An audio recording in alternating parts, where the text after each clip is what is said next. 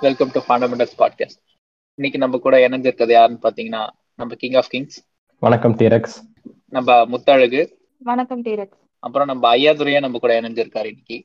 வணக்கம் வணக்கம் டீரக்ஸ் சரி இன்னைக்கு எதை பத்தி பேச போறோம்னு எல்லாருக்கும் தெரியுமா? அதுவும் நீங்களே சொல்லிடுங்க. கேக்குற கேள்வியை பார்த்தா எவனோ ஒன்னும் படிக்கல போல. இந்த இன்ட்ரோ முடிச்ச மாதிரி நீங்களும் டாபிக்கே முடிச்சிருங்க. ரொம்ப நல்லா பேசுறாப்ல அப்படியே முடிச்சிருக்கேன் சரி ஃபர்ஸ்ட் என்னென்ன மாதிரி ஒரு காமனா ஸ்கேம் வருது அப்படின்றதுல இருந்து நம்ம ஆரம்பிப்போம். எப்படிலாம் நம்மள ஈஸியா ஸ்கேம் பண்றானுங்க நம்ம எப்படி அவங்க வலையில விழறோம் அப்படின்றத ஃபர்ஸ்ட் சொல்லிடுவோம். ஐயோதர உங்களுக்கு ஏதாச்சும் இதுல எக்ஸ்பீரியன்ஸ் இருக்கா? உங்களுக்கு வேலை தரம் சொல்லி ஏமாத்துனது. ஓ இந்த சின்ன சின்ன சின்ன கான்ட்ராக்ட் பர்சன்ஸ் இருக்காங்க அவனுங்க வந்து இந்த மாதிரி ஆஃப்லைன் ஆல்மோஸ்ட் அந்த ஜாப் வாங்கி தரேன்னு சொல்லிட்டு பண்ணியிருக்காங்க. எக்ஸாம்பிள்னு பார்த்தோன்னா இந்த ஹெச்ஆர் ஹெச்ஆர்சி ஹெச்ஆர் டிபார்ட்மெண்ட்டுக்கு வந்து கான்ட்ராக்டர் ஒருத்தர் இருப்பான். அவன் வந்து கம்பெனிக்கு ரெக்ரூட் பண்ணி கொடுத்தா இவனுக்கு வந்து கமிஷன் கொடுக்குற மாதிரி. எந்த ஜாபுக்குன்னு பார்த்தீங்கன்னா இந்த மேனேஜ்மெண்ட் எஃப்எம்ஜி டிபார்ட்மெண்ட் வாங்கி தரேன்னு அப்போ வந்து என்னாச்சுன்னா அவங்ககிட்ட ஜாப் கேட்கும்போது ஒரு ஃபீஸ் கட்டணுன்ற மாதிரி சொல்லுவோம் எக்ஸாம்பிள் ஃபர்ஸ்ட் ஃபீஸ் வந்து ஒரு நை ஃபைவ் தௌசண்ட் அப்படி கட்ட சொல்லுவாங்க. சின்ன அமௌண்ட் தான். அதோட பேக்கேஜை பார்த்தீங்கன்னா நான் டுவெண்ட்டி ஃபைவ் தௌசண்ட் தான் ஏதோ சொல்லுவேன் அப்போ வந்து டுவெண்ட்டி ஃபைவ் தௌசண்ட் ஏர்ன் பண்றது. First five thousand admission fees மாதிரி கட்டணும். கட்டிட்டு அதுக்கப்புறமா வந்து அவன் ஜாப் வாங்கி கொடுத்துருவான். ஆனா ஜாப் எல்லாம் வாங்கி கொடுத்துருவான். ஜாப் வாங்கி கொடுத்ததுக்கு அப்புறமா அந்த கான்ட்ராக்டர் என்ன பண்ணுவான்னா நம்ம கிட்ட ஒரு அக்ரிமெண்ட் மாதிரி போட்டு வச்சிருப்பான் ஏற்கனவே. அதாவது நம்ம வாங்குற சேலரியை வந்து ஃபர்ஸ்ட் ஃபர்ஸ்ட் மாசம் ஃபுல் சேலரி அவனுக்கு கொடுக்கணும். டுவெண்ட்டி ஃபைவ் தௌசண்ட் பிளஸ் நம்ம ஜாபுக்கு ஃபர்ஸ்ட் அப்ளை பண்ணது அதாவது அப்ளிகேஷன் ஃபீஸ்னு சொல்லிட்டு அதுதான் எனக்கு முத முதல் நடந்தது. இதே மாதிரி பாத்தீங்கன்னா எனக்கு வந்து அடிக்கடி கன்சல்டன்சிஸ்ல இருந்து கால் வரும். அதுல எப்படின்னு பாத்தீங்கன்னா இப்போ ஃபைவ் தௌசண்ட் போல நம்ம கட்டிட்டா அவங்க வந்து நம்ம ரெசியூம் வந்து எல்லா கம்பெனிக்கும் அனுப்புன்னு சொல்லுவாங்க. அது மாதிரி சில கன்சல்டன்சிஸ் பாத்தீங்கன்னா அவங்களும் ஃபர்ஸ்ட் மந்த் சேலரி இந்த மாதிரி வந்து நமக்கு ஆகியிருக்கு. கிங் ஆஃப் கிங்ஸ் உங்களுக்கு என்ன ஆயிருக்கு எனக்கு வந்துட்டு இந்த மாதிரிலாம் ஆனது இல்லை. பட் நான் இந்த மாதிரி ப- என்னோட ஃப்ரெண்ட்ஸ் நிறைய பேர் இந்த மாதிரிலாம் மாட்டியிருக்கானுங்க. இவனுங்கெல்லாம் எப்படி இவனுங்க பிடிப்பானுங்க அப்படின்னா ஒரு ஃபர்ஸ்ட் இருக்கிறதுல கொஞ்சம் பேசிக்கான ஜாப் இல்லைன்னா ரொம்ப டெஸ்பரேட்டா இருக்காங்க ஜாபுக்கு அப்படின்ட்டு இருக்கிறவங்க கிட்ட தான் இவங்க இந்த வேலையெல்லாம் காட்டுறது. அட் சேம் டைம் இவங்க பிடிக்கிற பசங்க எல்லாருக்கும் இவங்க தர பேக்கேஜ் எவ்வளோ பார்த்தீங்கன்னா ஒரு பதினஞ்சாயிரம்ல இருந்து முப்பதாயிரம் ரூபாய்க்குள்ள இந்த மாதிரி ஒரு சம்பளத்துல இருந்து அந்த ஒரு கேடர்ல இருக்கிற ஒரு அட்மின் ஜாபோ இல்லைன்னா ஒரு ஹெச்ஆர்லே சப்போர்ட் ஃபங்க்ஷன்ஸ்னு வாங்க அது ஐடில அந்த மாதிரி ஃபங்க்ஷனுக்கு தான் இவங்களை எடுத்து யூஸ் பண்ணுவாங்க. இல்லைன்னா ரொம்ப கோர்ல கிட்டத்தட்ட அடி வாங்குற மாதிரி ஒரு வேலையா இருக்கும். ரொம்ப மாடு மாதிரி உழைக்கணும் அந்த வேலைக்கு. அந்த மாதிரி ஜாபுக்கு தான் இவங்க எடுத்து நம்மளை தருவாங்களே. ஆனா அதுக்கு பேர் மட்டும் ரொம்ப ஃபேன்ஸியா வச்சிருப்பாங்க. டெக்னீஷியன் அப்படி அப்படின்ற மாதிரி. இல்லைன்னா அட்மினிஸ்ட்ரேட்டிவ் எக்ஸிக்யூட்டிவ் அப்படின்ற மாதிரிலாம். இல்ல, அந்த ஜாப்ல தான் அவனுக்கு வந்து ஈஸியா கிடைக்கிறது கஷ்டமா இருக்கும். அதுவும் இல்லாம அவனுக்கு வந்து ஓவரா க்ளோரிஃபை பண்ணிருப்பான் ஆஹ் அந்த அந்த பொசிஷனை வச்சு பண்ணுவானுங்க. இங்க பாருங்க ஐடி கம்பெனி இருபத்தஞ்சாயிரம் ரூபாய் சம்பளம். ஒன்னாம் தேதினா டான் வந்துரும்.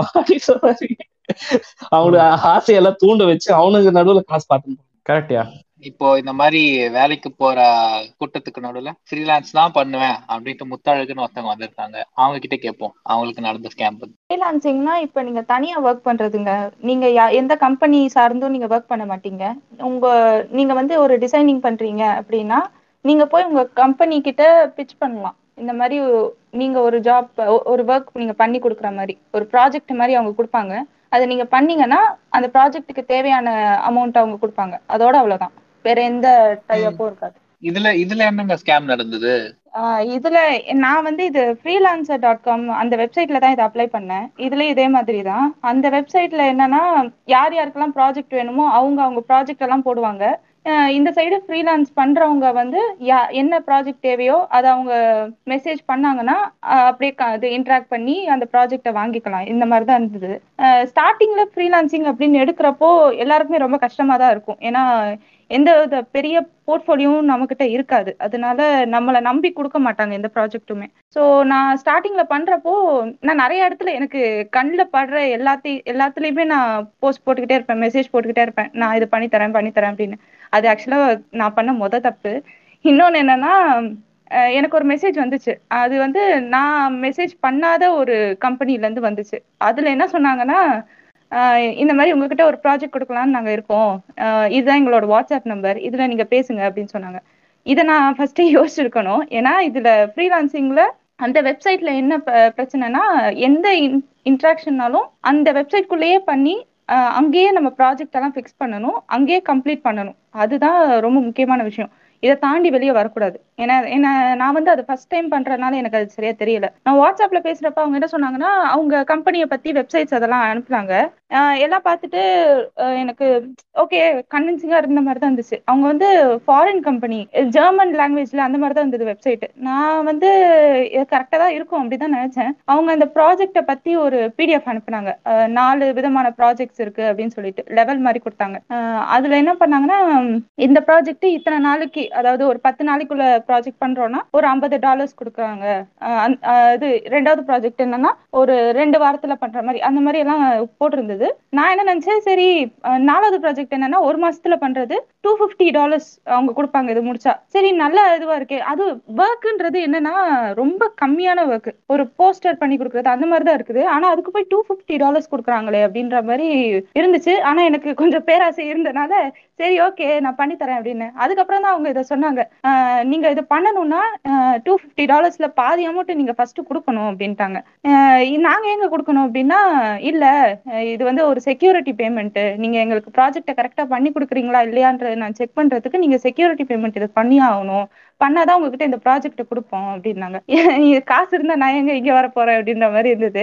நான் என்னால முடியாதுன்னு சொல்லிட்டேன். நான் சொல்லிட்டு வெளியே வந்ததுக்கு அப்புறம் மறுபடியும் அவங்க வந்துட்டு சரி உங்களால இவ்வளவு கொடுக்க முடியலன்னா உங்ககிட்ட எவ்வளவு இருக்கோ அதை கொடுங்க அப்படின்னாங்க. எங்ககிட்ட என்கிட்ட சுத்தமா காசு எதுவுமே இல்லைங்க அப்படின்னு சொல்லிட்டேன். அதுக்கப்புறம் அவங்க போயிட்டாங்க. நான் அதை அப்படியே விட்டுட்டேன். ஒரு ரெண்டு நாள் கழிச்சு அந்த அக்கௌண்ட் என்ன செக் பண்ணி பார்க்கலாம்னு சொல்லிட்டு நான் அந்த ஃப்ரீலான்சர் டாட் காம் அந்த இதுல போய் செக் பண்ணி பாக்குறப்போ அவங்க அக்கௌண்ட்டே இல்ல அதுல. அந்த அக்கௌண்ட்டே டெலிட் பண்ணிட்டாங்க. சரி இதை பத்தி நான் ரிப்போர்ட் பண்ணலாம்னு சொல்லிட்டு நான் போய் பாக்குறப்பதான் தெரியுது இது இதே பேட்டர்ன்ல வரிசையா நடந்திருக்கு எல்லாருக்குமே. சில பேர்லாம் வந்து நான் காசு கொடுத்துட்டேன் எனக்கு இந்த ப்ராஜெக்ட் வேணும்னு சொல்லிட்டு ஆனா அவங்க அதுக்கப்புறமா எதுவுமே ரெஸ்பாண்ட் பண்ணல. இந்த மாதிரிலாம் போய்கிட்டு இருந்துச்சு. அதாவது முத்தடுக்கு வந்துட்டு என்ன பண்ணிருக்காங்க அப்படின்னா நான் டிராபிக் போலீஸ் கிட்ட மாட்டினா என்ன பதில் சொல்லணும் அதே பதில் தான் சொல்லியிருக்காங்க அங்கேயும். இல்ல புரியுதுல king of king same pain இருக்கிறதையாச்சும் கொடுங்கன்னா அவன் எவ்வளவு டெஸ்பரேட்டா வந்து கேட்டிருக்கான் பாருங்க. ஒரு ரூபாய் இருந்தாலும் கொடுங்க பரவாயில்ல ஜிபே பண்ணுங்க. சார் சத்தியமா பத்து ரூபாய்க்கு தான் இல்ல இல்ல எதுனா கொடுத்துட்டு போ சொல்லுங்க சொல்லுங்க. இல்ல அதுக்கப்புறம் தான் நான் அதை செக் பண்ணி பாக்குறப்போ இன்னொரு விஷயம் தெரிஞ்சது. அந்த ஃப்ரீலான்சர் டாட் காம்ல ஒரு ஆப்ஷன் இருக்கு. அங்கேயே தான் இன்ட்ராக்ட் பண்ணணும்னு ஏன் அந்த ஆப்ஷன் வச்சிருக்காங்கன்றது எனக்கு அப்பதான் தெரிஞ்சது.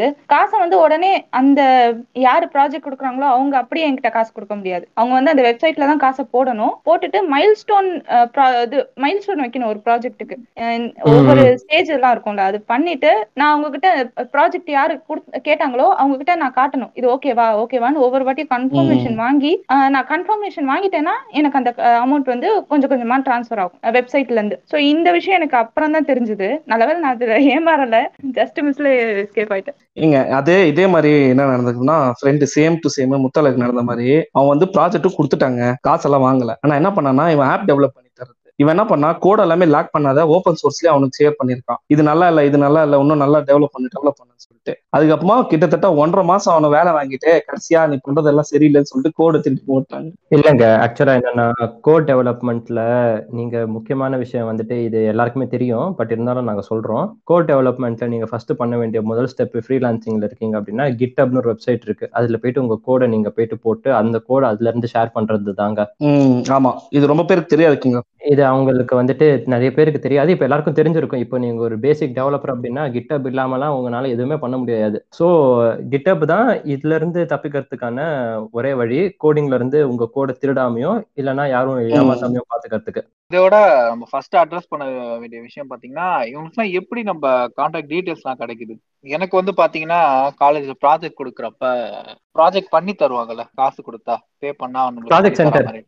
ஆ- ப்ராஜெக்ட் சென்டர் அங்க இருந்து கால் வர ஆரம்பிச்சிருச்சு. எனக்கு ஒரே டவுட் இவனுங்க கிட்ட எப்படா நம்ம ஃபோன் கொடுத்தோம் ஃபோன் நம்பர் கொடுத்தோம் அப்படின்னு யோசிச்சு பாக்குறப்ப அப்பதான் ஃப்ரெண்ட்ஸ்லாம் சில பேர் சொல்றாங்க. சீனியர்ஸ் சொல்றாங்க. காலேஜ்ல இருந்தே இந்த மாதிரி ப்ராஜெக்ட் சென்டர்ஸ்லாம் நம்பர் தந்துருவாங்க அப்படி இந்த மாதிரி எந்தெந்த இடத்துல இருந்தெல்லாம் நம்மளோட கான்டாக்ட் டீடைல்ஸ் அப்புறம் நம்ம டேட்டா எல்லாம் எடுக்கிறானுங்க? எங்க ஃபர்ஸ்ட் ஒன்னு உங்க ரெஸ்யூம் தாங்க உங்க ஜாதகத்தையும் எழுதி ஒருத்தங்கிட்ட தரீங்க அப்படின்னா இந்த கன்சல்டன்சி வழியா போறீங்கனாலே அவன் அங்கிருந்து நூறு பேருக்கு அனுப்புவாங்க உங்க ஜாப் ரெஸ்யூமை அந்த நூறு பேரும் அந்த ஜாப் ரெஸ்யூமை எதுக்கு வேணாலும் யூஸ் பண்ணலாம். உங்களுடைய பர்சனல் ஃபோன் நம்பர் இருக்கும் உங்க இமெயில் ஐடி இருக்கும் உங்க நீங்க எந்த காலேஜ்ல என்ன கோர்ஸ் படிச்சீங்கன்றது இருக்கும். இது எல்லாமே வச்சுக்கிட்டு ப்ரீவியஸா என்ன கம்பெனில ஒர்க் பண்ணிட்டு இருக்கீங்க என்ன டெசிக்னேஷன்ல இருந்திருக்கீங்க எத்தனை வருஷம் எக்ஸ்பீரியன்ஸ் இது எல்லாமே வச்சுக்கிட்டு ஒருத்தர் என்ன வேணாலும் பண்ணலாம். ஃபோன் நம்பர் இருந்தாலே போதும் உங்களை ஏமாத்துறதுக்கு. இதே இதே மாதிரி தான் கிங் ஆஃப் கிங் இப்ப மத்த கம்பெனி எல்லாம் பார்த்தோன்னா இப்ப அவுட் சோர்ஸ் வந்து ஹெச்ஆர் வந்து பிரைவேட் கான்ட்ராக்டர் எடுத்திருப்பாங்க.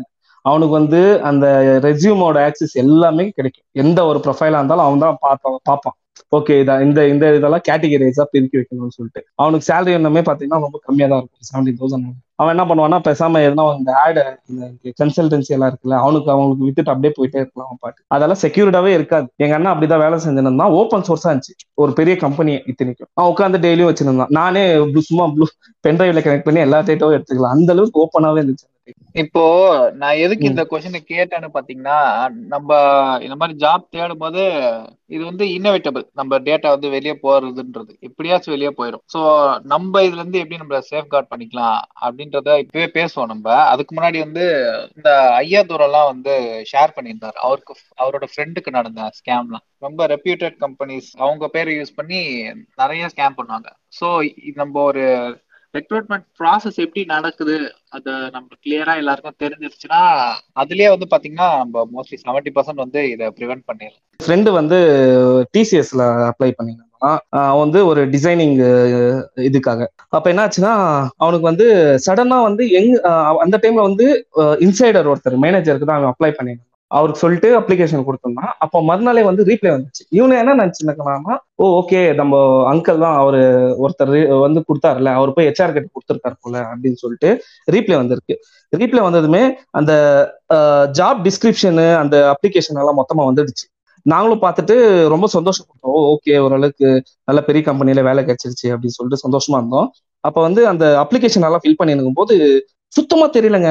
ரொம்ப ஒரு அவ்வளோ பர்ஃபெக்டா அந்த அப்ளிகேஷனு எல்லாமே போட்டு வச்சிருந்தோம் அதுலயே பாத்தீங்கன்னா நாங்கள் ஃபார்ம் ஃபில்அப் பண்ணதெல்லாம் பார்த்து கேஸ்ட் பேரெல்லாம் போட்டு கேஸ்ட் மென்ஷன் பண்ணுங்க. அது கூட சர்டிஃபிகேட்டும் மென்ஷன் பண்ணி கொடுங்கன்னு போது என்னடா நடக்குது? இவ்வளோ பெரிய கம்பெனியில் இதெல்லாம் கேட்குறாங்க அந்த மாதிரி இருந்துச்சு.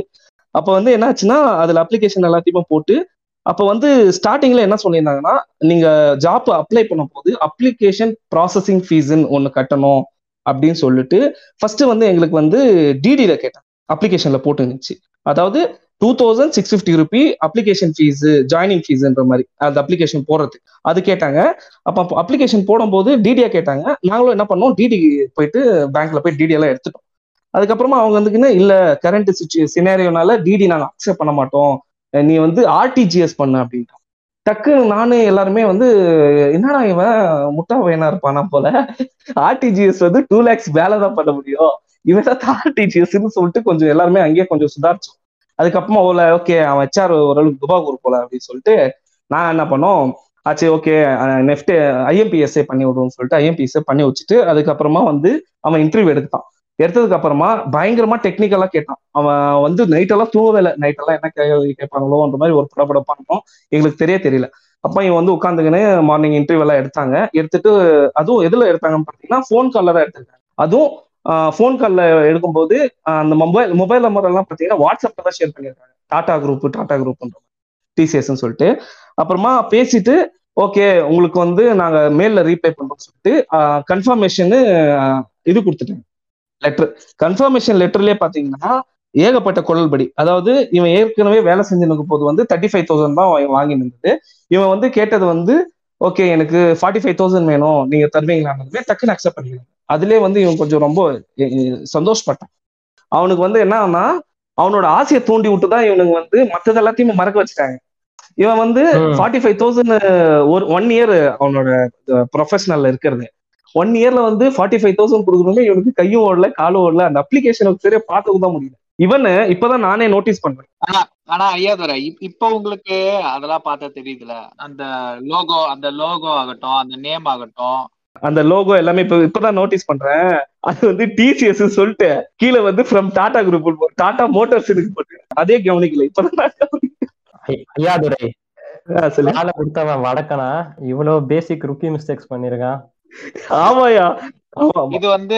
ஆக்சுவலா. பாத்தீங்கன்னா நம்ம சந்தோஷத்துல அவர் சொன்ன மாதிரியே நம்ம அந்த ஆசையிலேயே மறந்துடும் நம்ம ஆக்சுவலா ஃபர்ஸ்ட் நோட்டீஸ் பண்ண வேண்டியதுன்னா அவங்க லோகோ அவங்க நேம் அவங்களோட அபிஷியல் நேம்லாம் கரெக்டா யூஸ் பண்ணிருக்காங்களான்னு பார்க்கணும். இப்போ அவரே பாத்தீங்கன்னா இப்போ டாடா குரூப்ஸ்னு போட்டிருப்பாங்க. டாடா குரூப்ஸ்ன்றது ஓல்ட் டாடா குரூப்பே ரெப்ரசென்ட் பண்ண மாதிரி இருக்கும். அதை ரெப்ரசென்ட் பண்ணி ஏன் டிசிஎஸ் ரெக்ரூட் பண்ண போகுது? டிசிஎஸ் வந்து ரெக்ரூட் பண்ணா டிசிஎஸ் தான் போட்டிருப்பாங்க. அது அப்புறம் நான் அந்த ஐயத்தரை வந்து அந்த ஸ்கிரீன்ஷாட் அனுப்பியிருந்தாரு. நான் பார்த்தேன்.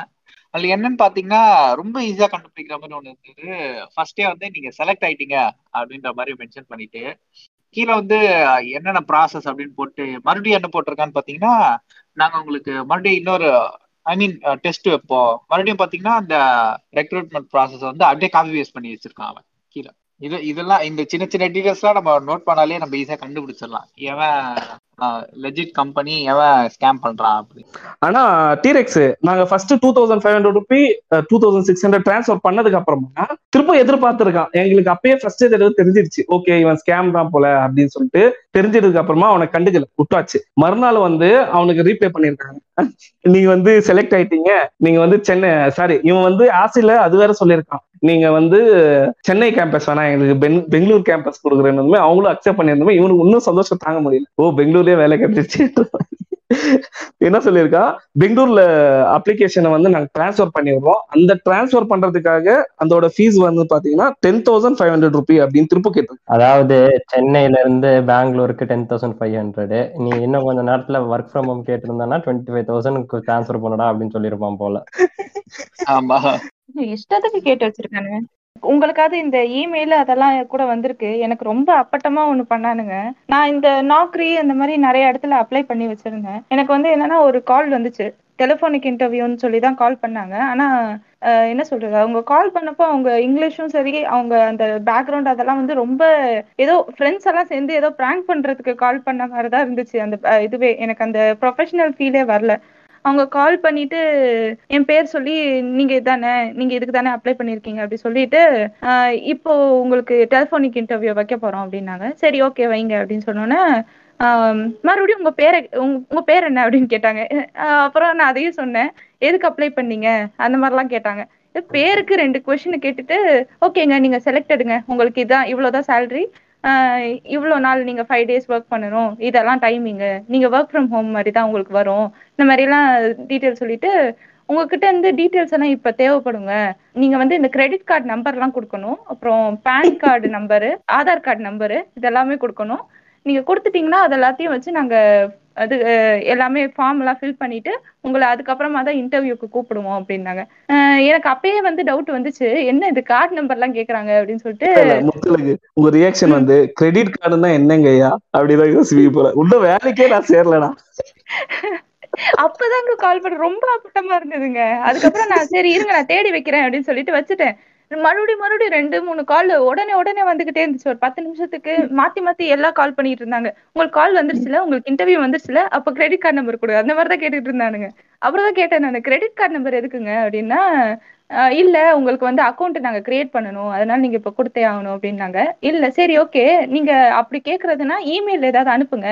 நான் செக் பண்ணிட்டு அதுக்கப்புறமா உங்களுக்கு அனுப்புறேன் அப்படின்னு சொன்னேன். இல்ல இல்ல இமெயில்லாம் கிடையாது. நாங்க போன்ல வெயிட் பண்றோம். நீங்க இப்பயே படிச்சு காட்டுங்க உங்க நம்பர் என்னன்னு அப்படின்னாங்க.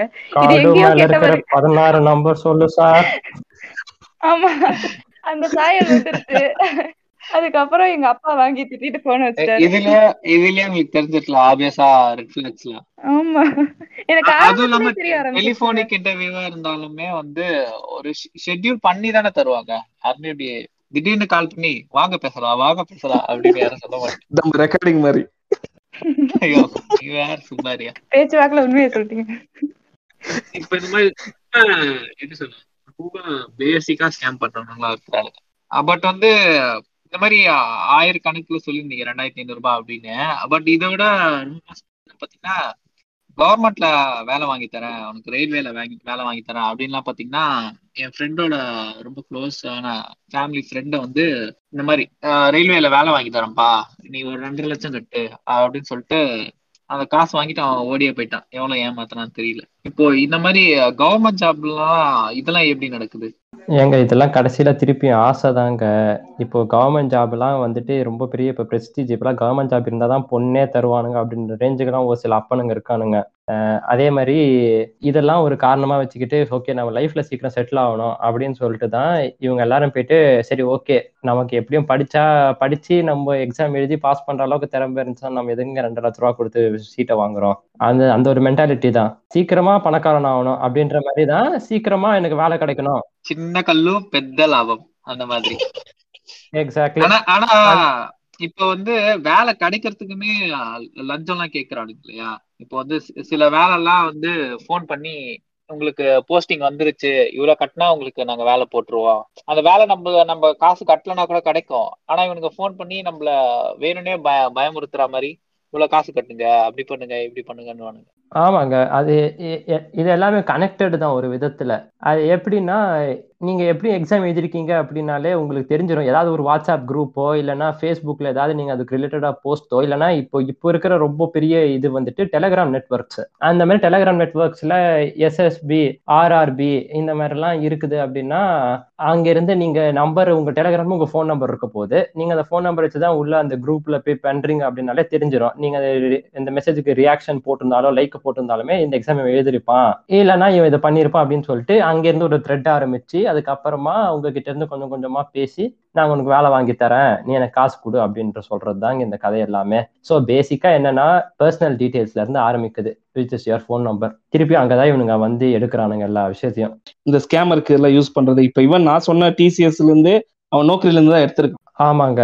இது. என்னன்னா ஒரு job searching platform Naukri Monster dot com இவங்க எல்லாமே வந்துட்டு ஒரு ஜாப் சர்ச்சிங் பிளாட்ஃபார்ம் நீங்க அங்க போயிட்டு நான் இந்த மாதிரி ஒரு ப்ரொஃபைல் கிரியேட் பண்ணி நான் இந்த மாதிரி ஒரு ஆள் இருக்கேன். ஏன் எனக்கு வேலை வேணும்? நான் ஒரு சேஞ்சுக்காக வெயிட் பண்றேன் அப்படின்னா ஒரு கம்பெனில இருக்கிற ஹெச்ஆரோ இல்லைன்னா வேற யாராவதோ வந்துட்டு அங்கேருந்து பார்த்துட்டு ஓகே நம்மளுடைய ஃபிட்டுக்கு இவன் வந்துட்டு இருக்கான். நம்மளுடைய நம்மளுடைய ஜாப் டிஸ்கிரிப்ஷன் ஆர் டெசிக்னேஷனுக்கு இவன் கரெக்டான ஆளா இருப்பான் அப்படின்னு சொல்லிட்டு தான் ஒரு ரெசியூமை பார்த்துட்டு தான் முடிவு பண்ணி அதுக்கப்புறமா தான் உனக்கு இன்டர்வியூ ஸ்கெட்யூல் பண்ணி உன்னை வேலைக்கு எடுக்கிற ப்ராசஸ் எல்லாமே. ஆனா இது வந்துட்டு கம்பெனி மட்டும்தான் எடுக்கணும் அப்படின்ற ஒரு எந்த ரூலும் கிடையாது. இப்போ நீ நான் இப்போ நீங்களும் நானும் போயிட்டு நௌக்கரிக்காரங்கிட்ட இருந்து நீங்க போய் பார்த்துட்டு உங்களுக்கு தேவையான ஜாப் டிஸ்கிரிப்ஷன்ல இருந்து எங்க ரெசியூமை டவுன்லோட் பண்ணி நீங்க பாத்துக்கலாங்க. ரொம்ப சிம்பிளுங்க இது இந்த ப்ராசஸ் எல்லாம். என்ன நீங்க நௌக்கரிக்காரனுக்கு ஒரு காசு காட்டு கட்டுற மாதிரி இருக்கும் அவ்வளவுதான். ஒரு ஆயிரத்தி ஐநூறு ரூபாயோ ரெண்டாயிரம் ரூபாயோ அது எவ்வளோன்னு தெரில அவனுக்கு காசு கட்டினீங்கன்னா அவன் வந்துட்டு உங்களுக்கு ப்ரொஃபைல் எடுத்து கொடுத்துருவான். சிம்பிள் ஓ ஆமா ஆமா ஆமா. ஆமா. இது இதனாலதான் வந்து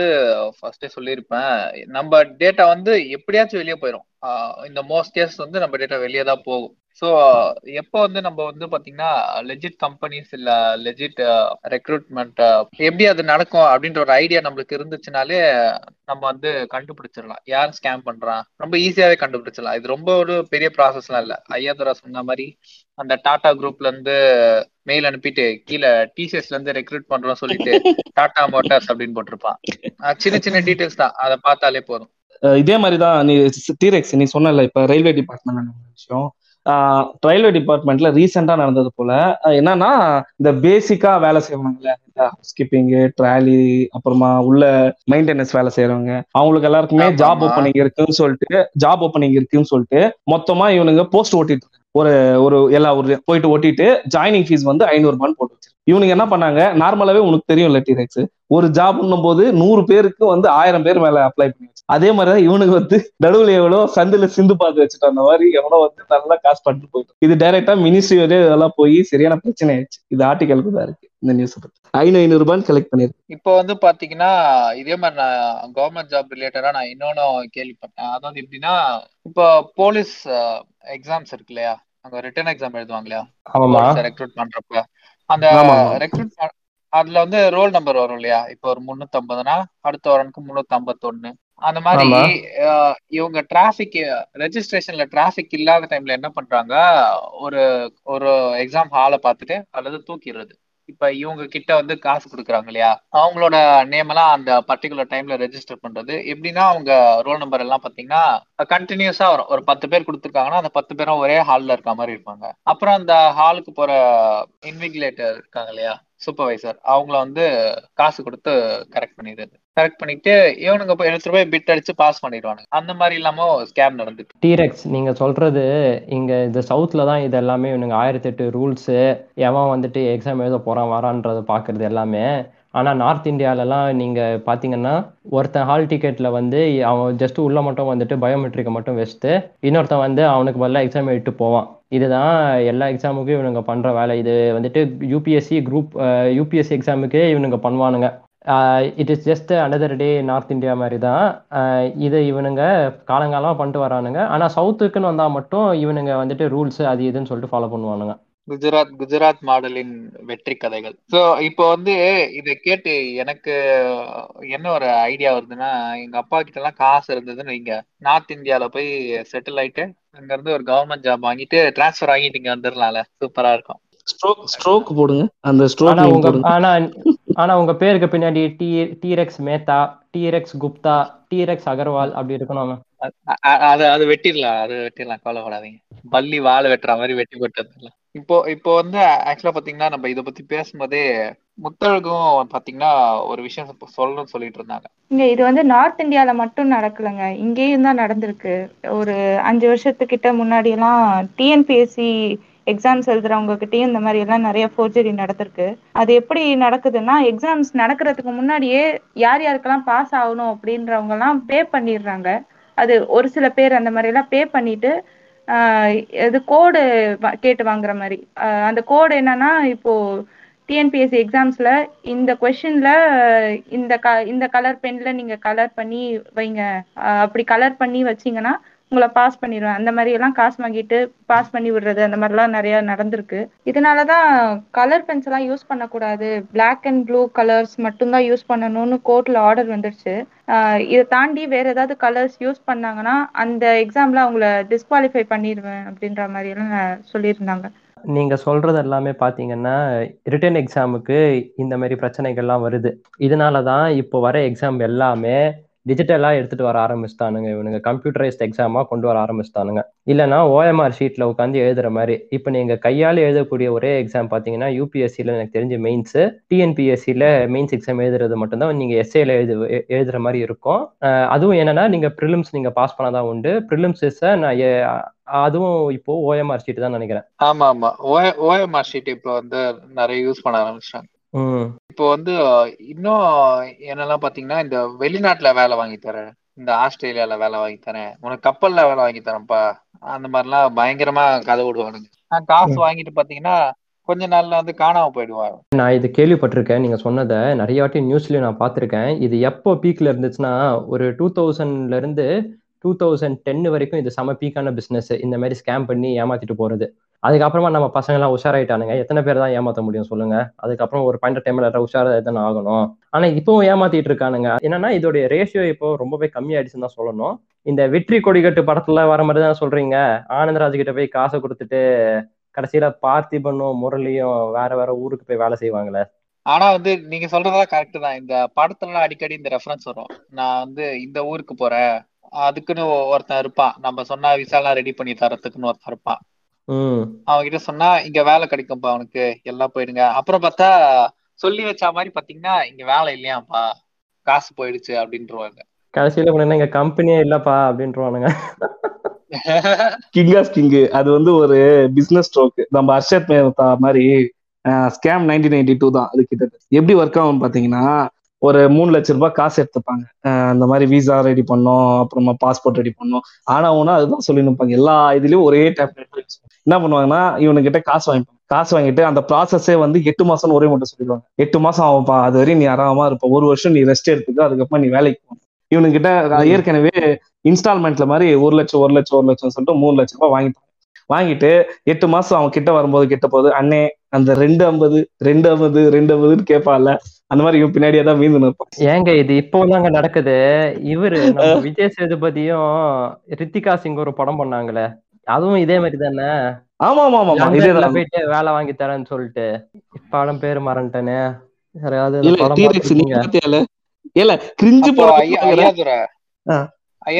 அப்போ அந்த காசு மறுபடியும் தருவாங்களா மாட்டாங்களா? இல்ல இல்ல இது எப்படி ஆகும்னா இல்ல இல்ல. இது வந்து ஆக்சுவலா இப்ப ஒரு அமௌண்ட் ஒன் லேக் இத த்ரீ லேக்ஸ் எடுக்கிறான்னு வச்சுக்கேன். அவன் வேற பிசினஸ்ல எடுத்து போட்டு ஒரு டூ இயர்ஸ் வரையும் அவன் எக்ஸ்டெண்ட் பண்ணினே இப்போ வந்துடும் அப்போ வந்துடும் லெட்டர் ஆஃபர் வந்துடும் இந்த இப்ப வந்துனே இருக்கு கொரியர்ல வந்து கொரியர் லெட்டர் மிஸ் ஆயிடுச்சுன்ற மாதிரி எல்லாம் பேசுறது. அந்த மாதிரி அவனுக்கு சொல்லி சொல்லி. ஆண்டவன் கட்டளைங்க படம் பேரு. இந்த படத்துலயும் இதேதான் வரும். விஜய் சேதுபதியா ஏமாத்துறானுங்க நீங்களாம் ஏமாத்துறோம். இரு. இது ஆஹ் அது எப்படின்னா இப்ப ரெண்டு வருஷம் அந்த மூணு மூணு லட்சம் ரூபாய் அப்படின்னு போது நீ மினிமம் இன்ட்ரெஸ்டே பார்த்தீங்கன்னா பேங்க்ல போகும் பேங்க்ல வேணா ஒரு த்ரீ பெர்சென்ட் ரிட்டர்ன்ஸ் எடுத்தாலுமே உனக்கு வருஷத்துலயே அதே ஒரு சர்டன் அமௌண்ட் வந்துடும் ஆனா அவனுக்கு ரிட்டர்ன் கொடுக்கும்போது என்ன சொல்லுவான்னா நான் இவ்வளவு போஸ்ட் ஆஃபீஸ்க்கு போஸ்ட்டுக்கு செலவு பண்ணேன் உனக்கு இவ்வளவு நாள் செலவு பண்ணேன்னு சொல்லிட்டு அவனே ஒரு லட்ச ரூபாய் எடுத்துன்னு பேலன்ஸே ரெண்டு லட்சம் ரூபாய் தருவான். இதுதான் ஃபைனலா முடியும். போலீஸ் ஸ்டேஷன்ல போனாவே அவன் இப்படிதான் சொல்லிடுவான். இல்ல சார் நான் ரெடி பண்ண போனேன் சார் எனக்கு இவ்வளவு செலவாயிடுச்சு வேலை கிடைக்கல அப்படின்னு சொல்லிட்டு எப்படி இருந்தாலும் ஒரு லட்ச ரூபாய் லாபம். பிளஸ் அவனுக்கு ரெண்டு வருஷம் அந்த மூணு லட்சம் ரூபாய் அவனுக்கு கிடைச்சிச்சு அவங்க இது இதனாலதான் அவனுக்கு ப்ராஃபிட்டே பண்றது. இது ஆஃப்லைன் ஆல்மோஸ்ட் இது வந்து இந்த ஃபாரின்ல பண்ற எல்லாருமே ஸ்டாண்டர்டா யூஸ் அப்படியா விஷயம் ஐயா தர உங்களுக்கு நான் அப்புறமா டிஎம் பண்றேன். டீடைல் சொல்லுங்க. நம்ம ஸ்டார்ட் பண்ணலாம். ஆமா ஆமா. நம்ம எடுத்துன்னு போய் ஷேர் மார்க்கெட்ல போட்டேன். ஒரு ஒரு ஆறு மாசம் டைம் தான் போகுது அப்படிங்கிற மாதிரி கிடைச்சா. ஆமா. இது இது ஆக்சுவலா இப்- இப்போ. இது இதெல்லாம் வந்து பாத்தீங்கன்னா இந்த கோவிட் டைம்லயும் பாத்தீங்கன்னா இந்த மாதிரிலாம் ஆச்சு இப்ப இத ஜாப்னு சொல்ல முடியுமா தெரியல. ஆனா எம்எல்எம்லாம் நிறைய வர ஆரம்பிச்சது இந்த கோவிட் டைம்ல பாத்தீங்கன்னா. அதாவது எப்படி சொல்லுவாங்கன்னா இந்த ப்ராடக்ட் வித்துருங்க. உங்களுக்கு பயங்கரமான காசு வரும். இப்ப அதான் இந்த சதுரங்க வேட்டையில் வர மாதிரி தான் நான் இங்க இருக்கேன் பிஎம்டபிள்யூ வெளியே நிக்குது.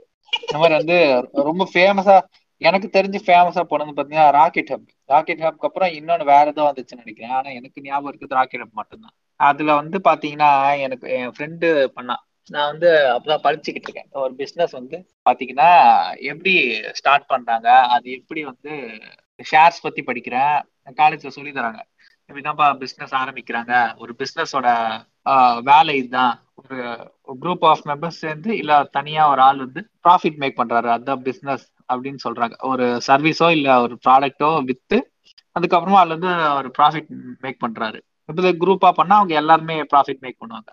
அந்த ஷேர் ஹோல்டர்ஸ் எல்லாம். சரிங்களா? இது இதை படிச்சுட்டு இருக்கும் போதே ஒருத்தன் என் ஃப்ரெண்டு ஃபோன் பண்றான். ஃபோன் பண்ணி மச்சான் இந்த மாதிரி ராக்கெட் ஹப்னு ஒண்ணு முன்னூத்தி ஐம்பது டாலரா சம்திங் நினைக்கிறேன். முன்னூத்தி ஐம்பது டாலர் எவ்வளவு ஆஹ் முன்னூத்தி ஐம்பது ரூபாய் இருபத்தோரு டாலர் நினைக்கிறேன். இருபத்தொரு டாலர் அவன் வந்து சொல்றான். எனக்கு சரியான ஞாபகம் இல்லை அந்த வேல்யூ சொல்லிட்டு இவ்வளவு கட்டினா ஒரு மாசத்துலயே இருபதாயிரம் சம்திங் எவ்வளோ சொல்றான். நான் சொல்றேன் சரிடா அந்த கம்பெனி நீ சொல்றல ஏதோ மல்டி லெவல் மார்க்கெட்டிங் சொல்றல அது என்னடா ப்ராடக்ட் பண்ணுது? அப்படின்னு கேட்டா அது சொல்ல மாட்டான் அவன். அவன் மறுபடியும் மறுபடியும் மழை என்ன சொல்றான்? மச்சான் இதுல வந்து நாலு கேட்டகரி இருக்கு. டைமண்ட் கோல்டு செர்ரா அது என்னடா பண்ணுது? அப்படின்னு கேட்ட கடைசி வரைக்கும் சொல்லவே மாட்டாங்க அவங்க. ஒரு மணி நேரமா என்கிட்ட மொக்க போட்டான். கடைசி வரைக்கும் என்னாலே முடியல. தம்பி நீ வெயிப்பா எனக்கு நிறைய வேலை இருக்கு அப்படின்னு சொல்லி வச்சிட்டேன். அப்புறமா பாத்தீங்கன்னா அவன் காசு போட ஆரம்பிச்சான். நீங்க யாரும் சொன்னா சொன்னா நம்ப மாட்டீங்கடா. நான் வந்து காசு சம்பாதிச்சுட்டு வந்து பேசுறேன்னு பாத்தீங்கன்னா ஒரு வருஷமா போயிட்டு ஸ்டேட்டஸ் தான் போடுவான்.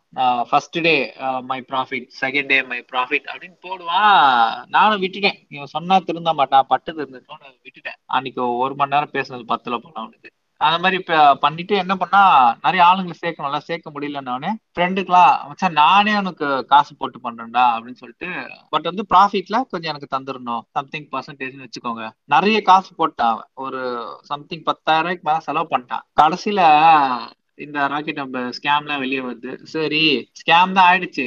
சும்மா நம்ம ஃப்ரெண்டுனா தோணும்ல. சரி இவனுக்கு காசு போட்டிருக்கான் ஒரு பைசானாச்சு லாபம் தான் நம்மளுக்கு சந்தோஷம் தான் அப்படின்னு ஒரு நட்பாசையில போய் கேட்டேன். என்னடா இந்த ஸ்கேம் தெரிய வரதுக்கு முன்னாடி என்னாச்சும் உன் பணத்தை வெளியே எடுத்தியானா? இல்ல மச்சான் அது வந்து அந்த ஆப்ல காட்டுற பணம்டா. அதை வச்சு நான் எதுவும் பண்ண முடியாதுன்னு சொன்னேன். இல்ல இது நம்ம இந்த சின்ன பசங்க எல்லாம் இந்த காயின்ஸ் வச்சுன்னு தெரியுமா? சின்ன சின்ன கேம் ஆடுறதுக்கு. அந்த மாதிரி காசால அது. இவ்வளவு பத்தாயிரம் ரூபாய் கொடுத்து பிசினஸ்ல யூஸ் பண்ற காசு ஏடா வாங்கிட்டு வந்திருக்க? அப்படின்ற மாதிரி இருந்தது எனக்கு. இதெல்லாம் என்னத்த சொல்றதுனாங்க தெரியல. ஆனா என் என்னுடைய இது உங்க ஃப்ரெண்டு பண்ணா ஓகே எங்க காலேஜ் ப்ரொஃபசர் ஒருத்தன் இதை பண்ணாங்க. என்ன பண்ணுவான் அப்படின்னா வாட்ஸ்அப்ல டெய்லி ஸ்டேட்டஸ் வைப்பான். டுடேஸ் earnings அப்படின்னு சொல்லிட்டு கீழே டிஎம் ஃபார் டீடைல்ஸ் அப்படின்னு போட்டிருப்பான். மேனேஜருங்க எல்லாருமே இப்படிதான் சாவாங்களா காசு காசு காசுன்னு சொல்லிட்டு. எங்க ஆபீஸ்லயும் ஒருத்தர் இருக்கான். எம்எல்எம்எல்ல இருக்கான். அவன் நல்லாவே அன் பண்றான். அவனும் ஸ்டேட்டஸ் போட்டு உயிர் எடுக்கிறான். நீயும் பண்ணு நீயும் பண்ணு. இல்ல எனக்கு இருக்கிற காசே போதும் இல்ல உனக்கு தானே பையன் காசா ஐயா ஐயா தர இப்படி எல்லாம் பண்ணாதான் அவங்க பிஎன்டபிள்யூ காரை வந்து உங்க வீட்டுக்கு வெளியே நிறுத்துங்க புரியுதா? ஏன்னா என்கிட்ட இருக்கிற சிடி ஹண்ட்ரடே போதும் இல்ல எனக்கு. அதுக்கே பெட்ரோல் போட முடியாது இருக்கு BMW ஐயாதர சிடி ஹண்ட்ரட் வச்சிருக்காரு நோட் பண்ணிக்கோங்க நோட் பண்ணிக்கோங்க. Google Google search how many CD hundred users in Tamil Nadu போட்டு ஓகே ஓகே இப்போ வந்து முத்தழகு பாத்தீங்கன்னா ரொம்ப நேரமா ஒண்ணு சொல்லணும்னு வெயிட் பண்ணிட்டே இருந்தேன் இது ஆக்சுவலா நிறைய இடத்துல நடக்குது வெளியே தெரியாதது இது ஒண்ணு. என்னன்னு பாத்தீங்கன்னா காலேஜ்லயே வந்து பாத்தீங்கன்னா வேலை வாங்கி தரோம் அப்படின்னு சொல்றது. அவங்க சொல்லுவாங்க அவங்கள எக்ஸ்பீரியன்ஸ் பண்ணிருக்காங்கன்னு நினைக்கிறேன். சொல்லுங்க முத்தழகு. எங்க காலேஜ்ல எப்படின்னா யூஜி தேர்ட் இயர் வந்ததுக்கு அப்புறமாவே பிளேஸ்மெண்ட்ஸுக்குன்னு சொல்லிட்டு மூவாயிரம் கிட்ட வாங்கிடுவாங்க அது வந்து ஒரு கம்பெனி வந்து கம்பெனியில இந்த மாதிரி ட்ரைனிங்ல பிளேஸ்மெண்ட் ட்ரைனிங் கொடுத்து அவங்க மூலமா நிறைய கம்பெனிஸ் வர மாதிரி தான் ஒரு பிளான் போகும். ஸோ நிறைய பேர் இந்த மாதிரி அதாவது விருப்பப்படுறவங்க தான் இது இதுக்கெல்லாம் காசு கட்டுவாங்க. ஆனா இது கட்டுறவங்க எல்லாருக்குமே கண்டிப்பா ஹண்ட்ரட் பர்சன்டேஜ் பிளேஸ்மெண்ட்ஸ் இருக்கு. எல்லாருக்குமே கிடைச்சிரும் அப்படி சொல்லிடுவாங்க அது அதனால நம்பி எல்லாருமே கட்டிடுவாங்க கட்டினதுக்கு அப்புறம் ஸ்டார்டிங்ல வர்றதுன்றது ரொம்ப அஹ், பெரிய பெரிய கம்பெனி வரும். ஆனா வந்தாலும் கொஞ்சம் பேர் தான் எடுப்பாங்க. ரொம்ப நல்லா ஃபில்டர் பண்ணி அந்த மாதிரிலாம் எடுப்பாங்க. ஆனா செலக்ட் ஆன எல்லாருக்குமே அந்த வேலை கிடைக்காது அப்படின்றப்போ அவங்க என்ன பண்ணுவாங்கன்னா கொஞ்ச நாள் ஆக ஆக ரொம்ப ஊர் சைடு இருக்க சின்ன சின்ன கம்பெனி இல்லைன்னா பேங்க் அந்த மாதிரிலாம் வரும். எங்களுக்கு ஒரு இது என்ன வந்துச்சுன்னா ஈரோடுல ஒரு பேங்க் இருக்கு. அங்க வந்து ஒரு பத்தாயிரம் சம்பளம் வரும். நீங்க அங்க போய் தான் தங்கணும். தங்குறது சாப்பாடுக்கெல்லாம் எந்த காசும் கொடுக்க மாட்டோம். ஆனா இந்த பத்தாயிரம் மட்டும் தான் கொடுப்போம். அப்படி சொல்லிட்டு ஒரு இது வந்துச்சு. அது எப்பன்னா லாஸ்ட் அதாவது லாஸ்ட் மந்த் அப்ப இதெல்லாம் வந்துச்சு. அதுவும் யார் யாரெல்லாம் இதுவரை செலக்ட் ஆகலையோ அவங்க எல்லாருக்குமே இன்டர்வியூ கூட எதுவும் வைக்கல. உங்க ரெசியூம் எல்லாம் கொடுங்கன்னு சொல்லிட்டு எல்லாத்தையுமே கலெக்ட் பண்ணிட்டு அவங்களுக்கெல்லாம் ஆஃபர் லெட்டர் கொடுத்துட்டாங்க. கேட்டா இப்போ காலேஜ்ல கேட்டா நாங்க ஹண்ட்ரட் பர்சன்டேஜ் பிளேஸ்மெண்ட் கொடுத்துட்டோம் அப்படின்னு பேரு. ஆனா கண்டிப்பா யாரும் அதெல்லாம் போக முடியாதுதான் போகிற மாதிரியான ஜாபும் கிடையாது. இதே மாதிரிதான் அந்த காலேஜ்ல வந்து என்ன பண்ணுவாங்கன்னா எல்லாருமே ஒரே மாதிரிதான் இருப்பாங்க. இவனுக்கு என்னன்னா இப்ப எப்படின்னா மோஸ்ட்லி இப்ப கோவிட் இருக்கிறதுனால டைரக்டா காலேஜ்ல போயிட்டு ரெக்ரூட் பண்ணிட்டு ஆபீஸ்ல இருந்து நாங்க எல்லாம் கேட்போம் மோஸ்ட்லி என்னன்னா ஆச்சு நீங்க நீங்களே ஃபில்டர் பண்ணி விடுங்க அப்படின்னு போது அந்த காலேஜ் ப்ரொஃபஸர் எல்லாம் என்ன பண்ணுவாங்கன்னா பசங்க கிட்ட போயிட்டு இந்த மாதிரி ஒரு ஜாப் வந்திருக்கு. மொத்தம் பத்து பேருக்கு தான். பதினெட்டாயிரம் ரூபாய் சம்பளம். ஓஹோன்னு வாழ்க்கை. மூணே மாசத்துல ஜாக்கி சட்டி வாங்கிக்கலாம் அவர் எல்லாம் பஸ்கா போட்டு அவனுக்கிட்ட போயிட்டு இவனுக்கு ஒரு அமௌண்ட் வாங்கிக்கிறது தனியா. மேனேஜ்மெண்ட்டுக்கு தெரியாத. மேனேஜ்மெண்ட்டுக்கு தெரியாத. அதுக்கப்புறமா அந்த காசை போயிட்டு யார் கொடுக்குறாங்களோ இல்ல யாரு அதை வந்து ஆல்மோஸ்ட் பெட் பண்ற மாதிரி தான். பெட் பண்ணி யாரு ஜாஸ்தி பே பண்ணி யார் மஸ்கா அடிக்கிறாங்களோ அவனுக்கு தான் அந்த ஜாப் கொடுக்குறது இல்ல ரெஃபர் பண்ண வைக்கிறது. அந்த பத்து பேர்ல வந்து ஒரு ஆறு பேருக்குலாம் கிடைக்கும். அந்த மாதிரி. அதுதான் இந்த ரிஸ்க் ஃபேக்டரா இருக்கு இதுமே காலேஜ்ல ஒண்ணுமே நடக்குது. இப்ப நடந்தது ரீசெண்ட் இது நியூஸ் பேப்பர்ல தான் வந்திருக்கு. இப்போ ஐயா தர சொன்ன மாதிரி எங்க காலேஜ்ல பாத்தீங்கன்னா அவர் ப்ரொஃபஸருக்கு வந்து அவர் நிறைய ஸ்டூடெண்ட்ஸ் வந்து ஒரு கம்பெனிக்கு அனுப்பி வச்சாரு ரெஃபர் பண்ணாரு. நல்ல திறமையான ஸ்டூடெண்ட்ஸ் எல்லாம் அனுப்பி வச்சாரு. அந்த கம்பெனிக்கு அனுப்பி வச்சாருன்றதுக்காக கார் எல்லாம் வேற கிஃப்ட் பண்ணாங்க. எனக்கு அந்த கார் மேலேயே இப்ப டவுட்டா இருக்கு. இவன் எப்படி இதை வாங்கியிருப்பான்? ஒருவேளை தனியா டீல் பண்ணிருப்பானோ அப்படின்ற மாதிரி எனக்கு டவுட் வருது இப்ப. ஆனா நீங்க சொல்றதெல்லாம் வச்சு பார்க்கும்போது ஒரு கம்பெனி அங்க இருக்குது. அட்லீஸ்ட் ஒரு கம்பெனி இருக்காங்க கரெக்டா அதுல இருந்தா இவனுங்க நம்மள வந்துட்டு தள்ளி விடுறானுங்க. ஆனா இவனுங்க கம்பெனி இவனுங்க சொல்ற அளவுக்கு இருக்காது. அதான் உண்மை. இல்ல கிங் ஆஃப் கிங் இதுல வந்து இருபது இருபதாயிரம் ரூபாய் பர் மந்த் பேக்கேஜ வந்து பதினேழாயிரம் ரூபாய் குறைச்சு விட்டு அந்த மாதிரி ப்ரொஃபைல தள்ளி விட்டாங்கன்னு வச்சுங்களேன். மேனேஜ்மெண்ட்டுக்கு தானே காசு சேவையும் ஒரு பத்து நாளும் அந்த மாதிரி தான் இவனுக்கு யூஸ் பண்ணுவாங்க. இப்ப இந்த இன்னொரு ஜாப் போடுன்றதே பாத்தீங்கன்னா நிறைய ஸ்டூடெண்ட்ஸ்க்கு ஒரு ஒரு ஸ்ட்ரெஸ்ஸா தான் இருக்கும். ஏன்னா வந்து வேலைக்கு போயிட்டு நான் இன்னும் வளரணும் அப்படின்ற வேற ஜாபுக்கு போறது வேற. வழக்கமே என்ன ஆயிடுச்சுன்னா எனக்கு சர்வைவல்க்கே நான் வந்து ஒரு ஜாப் விட்டு இன்னொரு ஜாப் போகணும். அந்த மாதிரி தான் இருக்காங்க. கரெக்டு தான் கரெக்டு தான். ஆனா இதுல இன்னொரு ரகமும் இருக்கு. கம்பெனிக்கு வந்துட்டு இன்டர்வியூ எடுத்துட்டு ஆஃபர் லெட்டரை ஒரு ஏழு எட்டு மாசம் கழிச்சு ரிலீஸ் பண்றது இல்லைன்னா ரிலீஸே பண்ணாம இருக்கிறது. இன்டர்வியூலாம் நடத்தி முடிச்சிருவானுங்க. ஆனா ஆஃபர் லெட்டர் மட்டும் கைக்கு வராது. இது ஒரு ரகமும் இருக்கு இவனுங்க பண்றதுல. ஆனா கணக்கு காமிச்சிருவானுங்க. இன்டர்வியூ நடத்துனது பிளேஸ்மெண்ட் இந்த கம்பெனில பிளேஸ் ஆயிருக்குன்னு சொல்லிட்டு காலேஜ் வாசல்ல பேனர்லாம் அடிச்சு ஒட்டிடுவானுங்க. டேய் என்னடா இன்னும் சுத்திட்டு இருக்க அப்படின்னா ஆஃபர் லெட்டர் வரல மச்சான் வெயிட் பண்ணிட்டு இருக்கேன் அப்படின்னு ஆம்- இது ஸ்கேம் இல்ல. ஒருவேளை அவன் ரெண்டு மூணு மாசம் லேட்டாவே பண்றான்னா கூட அதுவே ஒரு மிஸ்மேனேஜ்மெண்ட் தானே. ஏன்னா அவனோட தேவைக்கு தானே அவன் ரெக்ரூட் பண்ணுவான். அந்த. அந்த டைம்ல அவன் வேற எங்கன்னா போவான். நம்மளுக்கு நிறைய விஷயம் தெரிஞ்சாலுமே எப்படி நம்மள ஈஸியா ஸ்கேம் பண்றாங்கன்னு பாத்தீங்கன்னா இப்போ இந்த மாதிரி சுச்சுவேஷன் வச்சுதான். நம்மளே குழம்பி போயிருப்போம். நம்மளுக்கு க- ஒண்ணும் புரியாது. நம்மள சுத்தி என்ன நடக்குது அப்படின்னு. அந்த மாதிரி டைம்ல இந்த மாதிரி ஒரு மெயில் வருது. இப்போ விஷயம் தெரிஞ்ச ஒரு ஆளே என்ன பண்ணுவான்? சந்தோஷத்துல ஐயோ எனக்கு வேலை கிடைக்க போகுது அப்படின்ற சந்தோஷத்துல அந்த ஃபைன் டீட்டெயில்ஸ் வந்து கண்டுக்காம விட்டுருவான். அப்போ அந்த ஸ்கேம் அவனை பிடிச்சி அவனை ஸ்கேம் பண்ணிட்டாங்க. அது தெரிய தெரியுன்றப்ப ரொம்பவே வந்து மன உளைச்சலுக்கு உள்ள போயிடுவான் அவன். ரொம்ப மீண்டு வர முடியாத மாதிரி. ஒரு காசு சம்பாதிக்கதானே நம்ம வேலை தேடுறோம். அதுக்கு அது அவங்க அவங்க கிட்டயே போயிட்டு நம்ம இப்படி காசை ஏமாந்துருக்கோம். அது ரொம்பவே வந்து டிமாரலைசிங்கான விஷயம். அது வெளியே கூட சொல்ல தொடாது நிறைய பேருக்கு ஆக்சுவலா அவங்களுக்குள்ளேயே வச்சுப்பாங்க. இந்த சொன்னா நம்மள என்னடா நினைப்பானுங்க அப்படின்ற மாதிரி இருக்கும். இந்த அப்ப இந்த டைம்ல எல்லாம் இந்த கன்சல்டன்சி சர்வீசஸ் அப்படின்ற ஒரு டாபிக் வருது இல்ல அத பத்தி தாங்க பேசணும் இப்போ நம்ம. ஏன்னா இப்போ பாதி ஜாப் வந்துட்டு நீங்க டைரக்டா இந்த கம்பெனியே எடுத்தாலுமே மீதி எல்லாமே இந்த ஸ்கேம்னு வரப்போ பெரும்பாலும் இவனுங்க சொல்றது எல்லாமே கன்சல்டன்சி வழியா தான் வருது. கன்சல்டன்சி இந்த சென்ஸ் ஹெச்ஆர் கன்சல்டன்சி அதை தாங்க நம்ம மெயினா பேசியே ஆகணும். ஆமா. இப்போ நான் அதுக்கு ரிலேட்டடா தான் படிச்சிருக்கேன். அண்ட் என் ஃப்ரெண்ட்ஸும் அதுல இருக்காங்கன்றதுனால நான் இதை சொல்றேன். ஒரு ஹெச்ஆர் கன்சல்டன்சில வந்து அவன் வந்து என்ன பாக்குறான்னா அவனுக்கு மந்த்லி கொடுத்து அவன் டார்கெட்டை தான் முடிக்க பாக்குறான். யாருமே வந்து அங்க திறமைய நோக்கி திறமைய தேடிட்டு அந்த கம்பெனிக்கு உங்களை இன்னும் ரெஃபர் பண்ண போறது இல்ல அவன். இப்போ எக்ஸாம்பிள் நான் சொல்றேனே அவங்களுக்கு எல்லாம் வந்து ஒரு குக்கி கட்டர் டெம்ப்ளேட் மாதிரி தான் இருக்கும் அவங்க கிட்ட அதாவது குக்கி கட்டர்னா நான் என்ன சொல்றேன்னா எல்லாருக்குமே வந்து பாத்தீங்கன்னா ஃபர்ஸ்ட் ரவுண்ட்ல அவங்க என்ன எதிர்பார்க்கறாங்கன்ற ஒரு எக்ஸ்பெக்டேஷன்ஸ் இருக்கும். அது நீங்க எந்த வேலையா இருந்தாலும் சரி பல வேலைகளுக்கு ஒரே எக்ஸ்பெக்டேஷன் தான் வச்சிருப்பான். அது என்னன்னு பாத்தீங்கன்னா நீங்க அந்த கம்பெனியை பத்தி தெரிஞ்சு வச்சிருக்கீங்களா? இப்போ சம் எக்ஸ்ஒய் கம்பெனி அதோட பிஹாஃபா இவன் வந்து உங்களை ரெக்ரூட் பண்ண வரான் அப்படின்னா அவன் என்ன கேட்பானா explain about yourself blah blah blah அந்த சேம் சேம் திங்ஸ் அதை கேட்டுட்டு அந்த கம்பெனி பத்தி உங்களுக்கு தெரிஞ்சிருக்கா அப்படின்னு பார்த்துட்டா நீங்க செகண்ட் ரவுண்ட் போயிருவீங்க இதுதாங்க நடக்கிற ப்ராசஸ் ஆக்சுவலா ரொம்ப ஈஸியா இதெல்லாம் கிராக் பண்ணிடலாம்.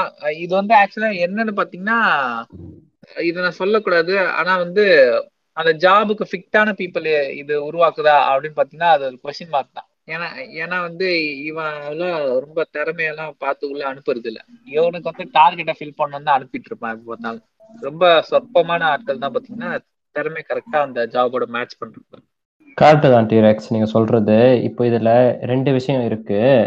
இந்த ரெண்டு விஷயம் என்னது அப்படின்னா கன்சல்டன்சிலே ஹெச்ஆர் கன்சல்டே ரெண்டு வகை இருக்கு. நீங்க சொன்னது வந்துட்டு ஒரு வகை அப்படின்னா எப்படி நான் சொல்றேன் கேளுங்க.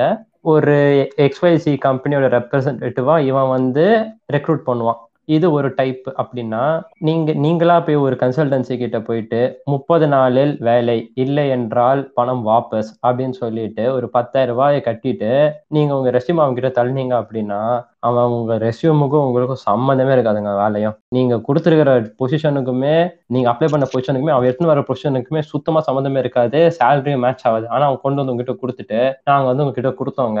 நீங்க தான் போடலாம் அந்த வேலைக்கு. நாங்க உங்ககிட்ட காசுலாம் திருப்பி தர முடியாது.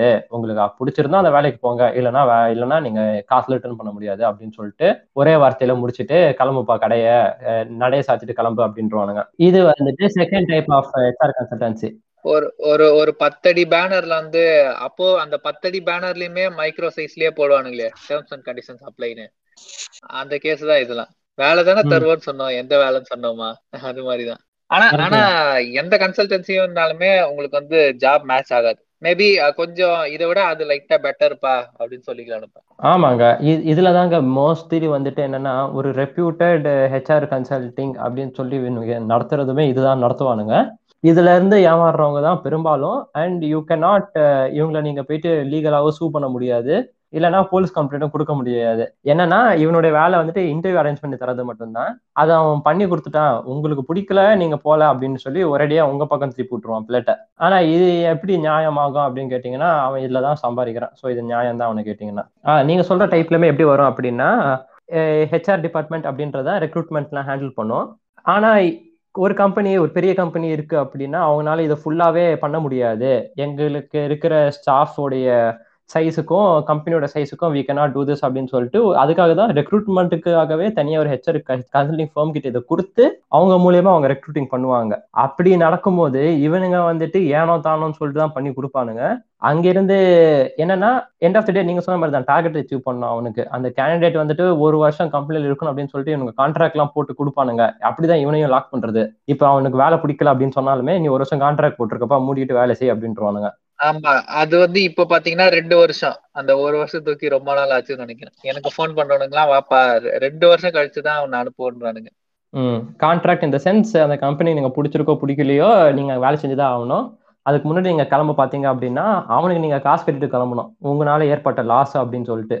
ஆமா அதுவும் இல்லாம எக்ஸ்பீரியன்ஸ் சர்டிபிகேட் அப்படின்ற ஒண்ணு உங்களுக்கு கிடைக்காது.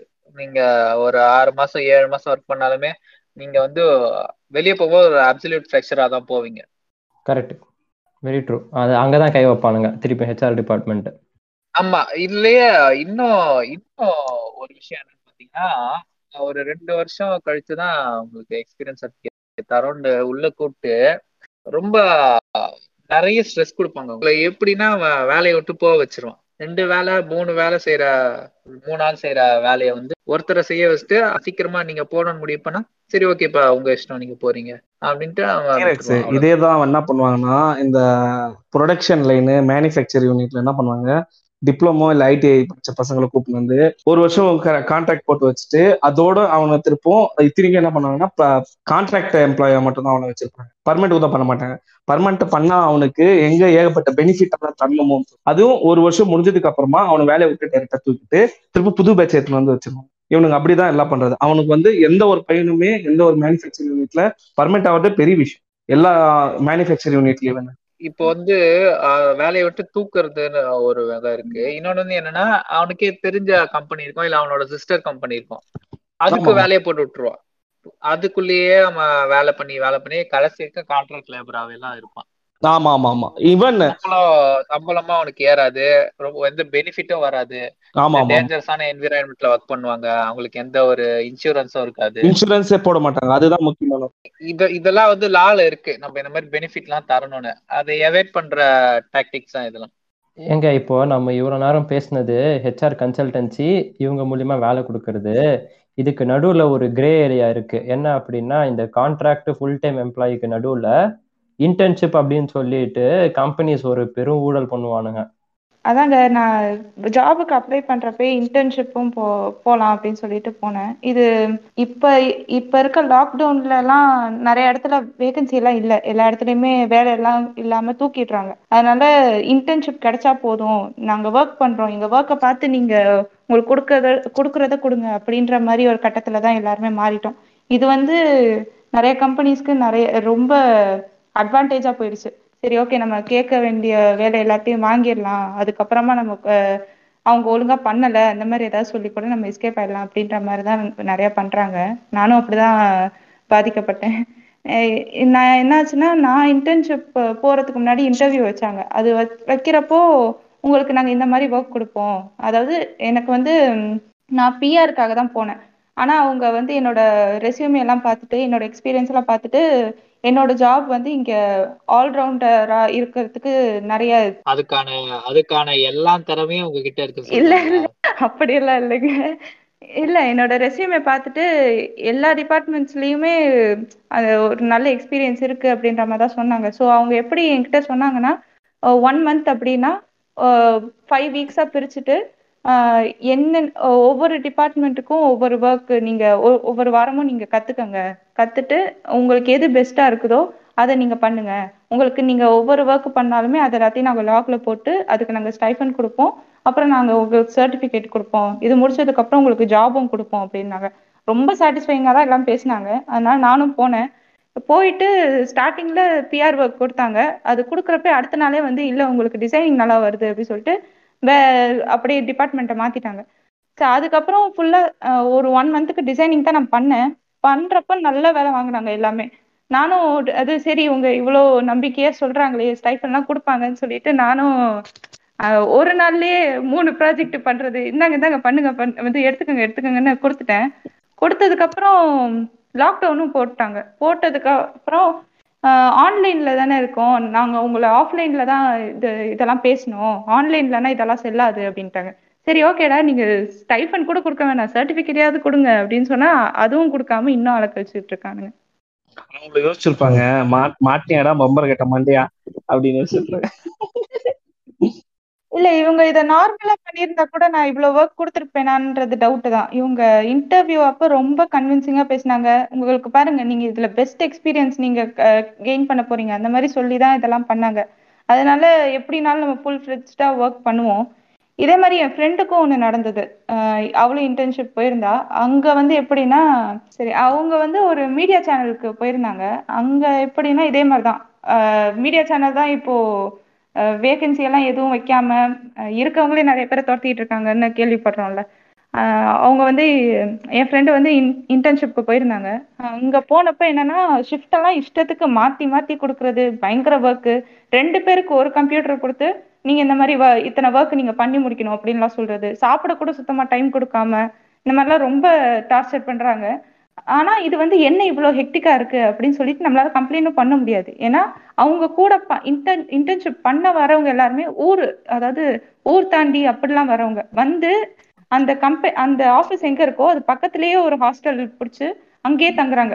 இவங்க எள்ளுனா என்னையா வந்து நிக்கிற மாதிரி ஏழு மணிக்கு வர சொன்னா ஆறு ஆறு ஐம்பதுக்கே வந்து உட்கார்ற மாதிரி அந்த மாதிரி போட்டி போட்டு ஒர்க் பண்ணியிருக்காங்க. அதுல ஒர்க் பண்ணதுல ஒரு இருநூறு பேர்ல பதினஞ்சு பேர் தான் எடுத்தாங்க. அந்த மாதிரி என்னவோ சொன்னாங்க. எனக்கு எக்ஸாக்டா நம்பர் தெரியல. ஆனா ரொம்ப கம்மியா தான் ஆளுங்க எடுத்தாங்க. எடுத்துட்டு ஆஹ் அவங்களையும் ரொம்ப பெண்ட கழட்ட ஆரம்பிச்சிட்டாங்க. ஆனா இப்போ இவ்வளவு ஹெக்டிக்கா கொடுத்துட்டு இவ்வளவு ஹெக்டிக்கா இன்டர்ன்ஷிப்ல இருந்து ஒர்க் எடுக்கிறாங்க அப்படின்றப்ப நமக்கு எதுவும் சொல்லவும் முடியாது. ஏன்னா நம்ம கஷ்டப்பட்டு தான் அந்த இன்டர்ன்ஷிப் எடுக்கிறோம். அதுக்கப்புறமா நம்ம ஜாப் எடுக்கிறோன்றப்ப அதுவே நமக்கு ஒரு பெரிய அச்சீவ்மெண்ட் மாதிரி தான் தெரியும். நமக்கு அதுல இருக்க ஃபிளாஸ் எல்லாம் எதுவும் தெரியாது. அதனால அவங்க என்ன ரொம்ப ஒர்க் ப்ரெஷர் கொடுக்குறப்ப கூட சரி பரவாயில்ல நம்ம இதை வந்து இத்தனை பேரை தாண்டி நம்ம இதை எடுத்திருக்கோம்ல அதனால நம்ம இதை பண்ணி தான் ஆகணும். அந்த மாதிரி ஒரு கட்டத்துக்கு போயிருவோம். இதுதான் அவங்களும் ஒரு பெரிய அட்வான்டேஜா எடுக்கிறாங்கன்னு நினைக்கிறேன். ஸோ என்ன அப்படின்னா ஒருத்தன் வேலை தேடி வரான் அப்படின்னா நீ ஃபர்ஸ்ட் இங்க வந்து வேலை பாருப்பா. உன் வேலையை பார்த்துட்டு நான் உனக்கு வேலை போட்டு தரேன் அப்படின்னு சொல்றது இப்போ லேட்டஸ்ட் ட்ரெண்ட் ஆயிடுச்சுல ஆமா. Intern so and so company அப்படின்னு சொல்றது ஃபேஷன் எவ்வளவு எவ்வளவு சம்பளம் வாங்குற அப்படின்னா ஒரு ரூபா கிடையாதுங்க. இல்ல இல்ல அதுலயுமே ஸ்டைஃபன்லாம் தராங்க. அதுலயும் ஒரு உருட்டு என்னன்னு பாத்தீங்கன்னா அவனோட பேஸ் லைனுக்கும் அவன் கொடுக்குற மேக்ஸிமம் ஸ்டைஃபனுக்கும் பாத்தீங்கன்னா டபுள் த டைம் தருவான். எப்படின்னா மினிமம் வந்து நீங்க செவன் தௌசண்ட் எக்ஸ்பெக்ட் பண்ணலாம். It may go up to fifteen thousand அப்படின்னு அதாவது சம்பந்தமே இருக்காது. ஏழாயிரம் கொடுத்துட்டு பதினஞ்சாயிரம். அது உங்களுக்கு கிடைக்குமான்றதே டவுட் தான். டீரெக்ஸ் எங்க கம்பெனில என்ன பண்ணுவாங்கன்னா ஒரு எலக்ட்ரிக்கல் இன்ஜினியரிங் முடிச்சவன் அவன் வந்து அசம்பிளி லைன்ல நல்லா வேலை செய்வான். அவனுக்கு வந்து மூணு வருஷமா ஒரு பத்தாயிரம் ரூபாய் தான் கொடுத்துருங்க அவனும் ஆஹ் எப்பங்க இன்க்ரிமெண்ட்னா தோ கிலோமீட்டர் தோ கிலோமீட்டர்னு சொல்லிட்டு ரெண்டு வருஷமா ஏமாத்து இப்போ இப்போ நீங்க இப்போ நீங்க அங்க இருந்து ரிசைன் பண்ணிட்டு வந்திருக்கணுமே. ஏன் அங்க இருக்கீங்க? இந்த மாதிரி ஒரு அநீதி நடக்கிற இடத்துல. இல்ல இல்ல. அவன் வந்து இன்டர்ன்ஷிப்ல இருக்கான்ல.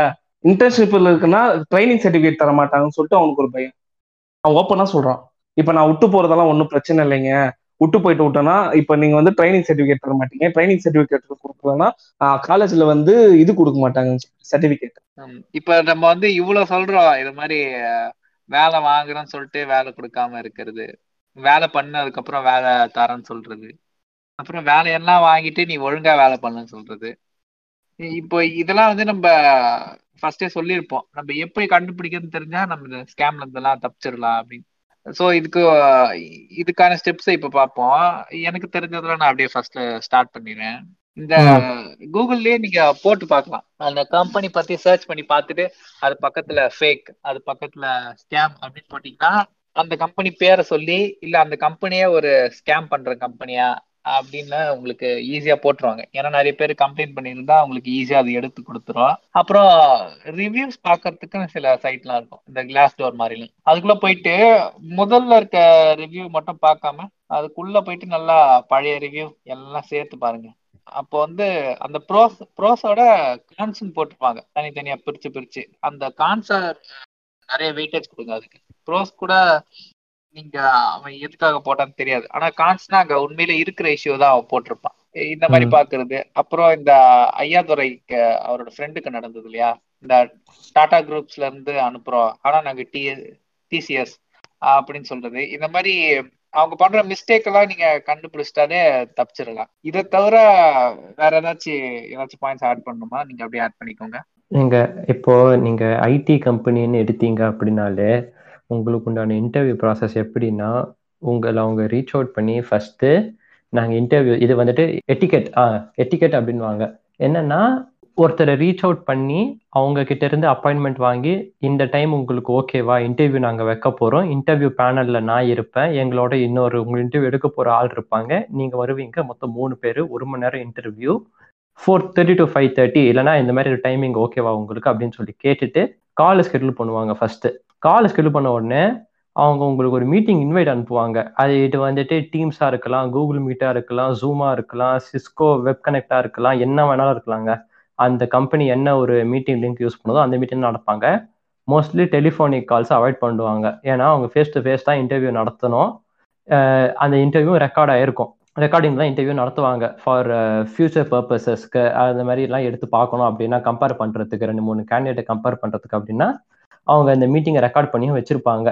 இதுதான் ஃபர்ஸ்ட் இன்டர்வியூ நடத்துக்கணும் ப்ராசஸ் எவனாவது ஒரு பெரிய கம்பெனி பேரை சொல்லிட்டு வந்து ஃபோனில் தான் இன்டர்வியூ அப்படின்னாலே நீ தயவு செஞ்சு ஃபோனை கட் பண்ணு. நான் ஹெச்ஆர் மேனேஜர்கிட்டே பேசிக்கிறேன் அப்படின்னு சொல்லி நீங்கள் நம்பரை தேடினீங்கன்னா அவங்க ஹெச்ஆருடைய நம்பரோ இல்லைனா அவங்களுடைய கஸ்டமர் கேரோ சர்வீஸ் நம்பரோ ஏதோ ஒரு நம்பர் உங்களுக்கு கிடச்சிரும்.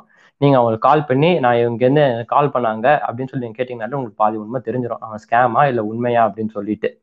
இது வந்துட்டு அப்படி kings of kings king of kings நான் ஒன்று ஆட் பண்ணிக்கிறேன். அதே மாதிரி வந்து டெலிஃபோன் வழியா உங்களை காண்டாக்ட் பண்ணாலுமே அடுத்த ஸ்டெப்பா என்ன இருக்குன்னு பாத்தீங்கன்னா ஃபேஸ் டு ஃபேஸ் இன்டர்வியூவா தான் இருக்கும். கரெக்ட் கரெக்ட் அதேதான் அதாவது டெலிஃபோன்ல இன்டர்வியூ நடத்துறது கிடையாது. எந்த ஒரு பெரிய கம்பெனியாக இருந்தாலும் சரி எந்த ஒரு ஐடி கம்பெனியாக இருந்தாலுமே சரி இப்போ அவங்கெல்லாம் டெலிஃபோன் வழியாக இன்டர்வியூ நடத்துறது கிடையாது. டெலிஃபோன் வழியாக உங்களுக்கு அப்பாயின்மெண்ட் வேணா ஃபிக்ஸ் பண்ணுவாங்க தவிர இன்டர்வியூலாம் நடத்த மாட்டாங்க. இது ஒரு ஒன் ஆஃப் த மெயின் நீங்க பார்க்க வேண்டியது இல்லைன்னா உஷாரா இருக்க வேண்டிய ஒரு இடம். அந்த ஃபேஸ் டு ஃபேஸ்லயே பாத்தீங்கன்னா ஹெச்ஆர் பிளஸ் ரெக்ரூட் பண்ற மேனேஜர் இருப்பாங்க. அவங்களோட ஐடி கார்டு எல்லாம் ஷோ பண்ணுவாங்க. அது எல்லாமே ரெக்கார்டிங் உள்ள தானே. ஆமாங்க ஆமாங்க கரெக்ட். அதாவது என்னன்னா இந்த கம்பெனில இருந்தா வரும் அப்படின்னு சொல்லிட்டு அவங்களுக்கு ஒரு ப்ரூஃப் இருக்கும். அது த சேம் டைம் உங்களுக்கு லிங்க்கை ஷேர் பண்ணுறதோ ஒன்று உங்களை காண்டாக்ட் பண்ண நம்பரில் வாட்ஸ்அப்பில் வர மாதிரி இருக்கும். அப்படி இல்லைன்னா உங்களுடைய உங்களுடைய அஃபிஷியல் இல்லைன்னா பர்சனல் இமெயில் ஐடி இருந்து நீங்கள் ரெஸ்டியூமில் கொடுத்தீங்கன்னா அந்த ஒரு இமெயில் ஐடிக்கு தான் அவங்க அந்த மீட்டிங் லிங்க்கையும் அனுப்புவாங்க.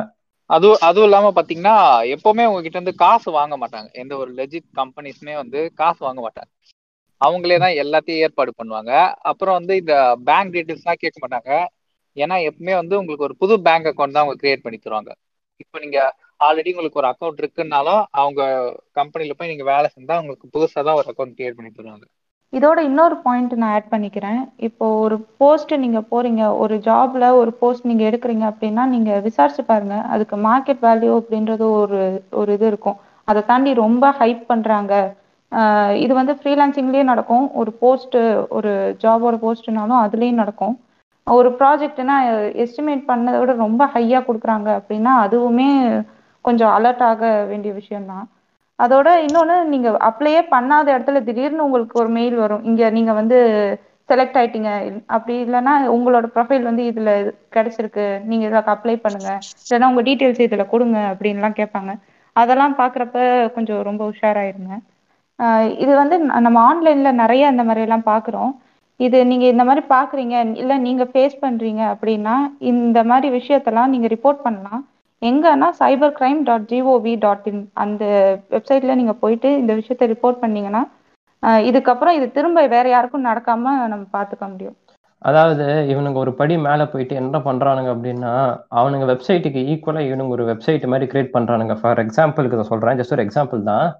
இப்போ ஒரு பெரிய கம்பெனி எடுத்துக்கோங்களேன்.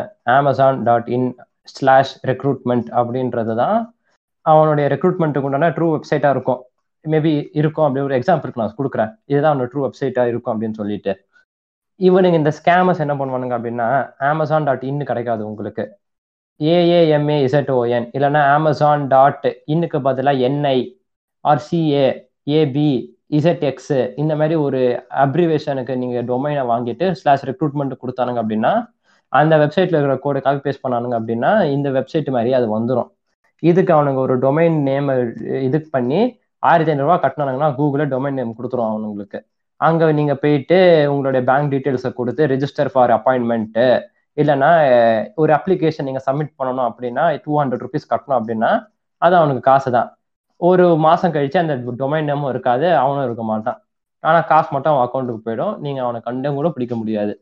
இதுவும் இவனுங்க பண்ற ஒரு கூகுள் வந்து ஒரே ஒரு பாயிண்ட் கிங் கூகுள் வந்து இந்த மாதிரி டொமைன் மட்டும் தராது. நீங்க காசு கொடுத்தீங்கன்னா அமேசானை விட உங்க சர்ச் ரிசல்ட்ஸ் மேல ஆடே போட்டு ரன் பண்ணுவான் விட்டா. அட்வர்டைஸ்மெண்ட் கொண்டு வந்து. இல்ல அது அதுதான் பண்றானுங்க. நீங்க அட்வர்டைஸ் பண்ணலாம். இப்ப அமேசான் மாதிரி நீங்க ஒரு வெப்சைட் கிரியேட் பண்ணா அது அமேசானை விட முன்னாடி காட்டுற மாதிரி பண்ணலாம் நீங்களே. இவ்வளோ இவ்வளோ பேசிட்டு கடைசியில கூகுள் பாட்காஸ்ட்ல லிங்க் வரும். அதுல நீங்க கேட்டு தெரிஞ்சுக்கலாம் இந்த பாட்காஸ்ட்டை பத்தி. ஆமா. சோ சோ சோ அதுதான். இப்போ ஃபைனல் ஃபைனலா நாங்க என்ன சொல்ல வர்றதுன்னா இந்த இந்த மாதிரி நீங்க சின்ன சின்ன விஷயம் நோட்டீஸ் பண்றது உங்க அஃபிஷியல்ஸை கான்டாக்ட் பண்றது இந்த இந்த மாதிரி உங்களுக்கு எந்த point of the at any point of the interview if you have any doubt please contact the officials அந்த மாதிரி தான். அந்த. கம்பெனியோட அஃபிஷியல்ஸையோ இல்ல அந்த கம்பெனியோட வெப்சைட்டையோ போய் பாருங்க. இந்த அவங்க நேம் எல்லாம் கரெக்டா கொடுத்துருக்காங்களா பாருங்க. இந்த மாதிரி ப்ராசஸ் கரெக்டா நடக்குதான்னு பாருங்க. உங்ககிட்ட இருந்து முன்னாடியே யாராச்சும் காசு வாங்குறானா?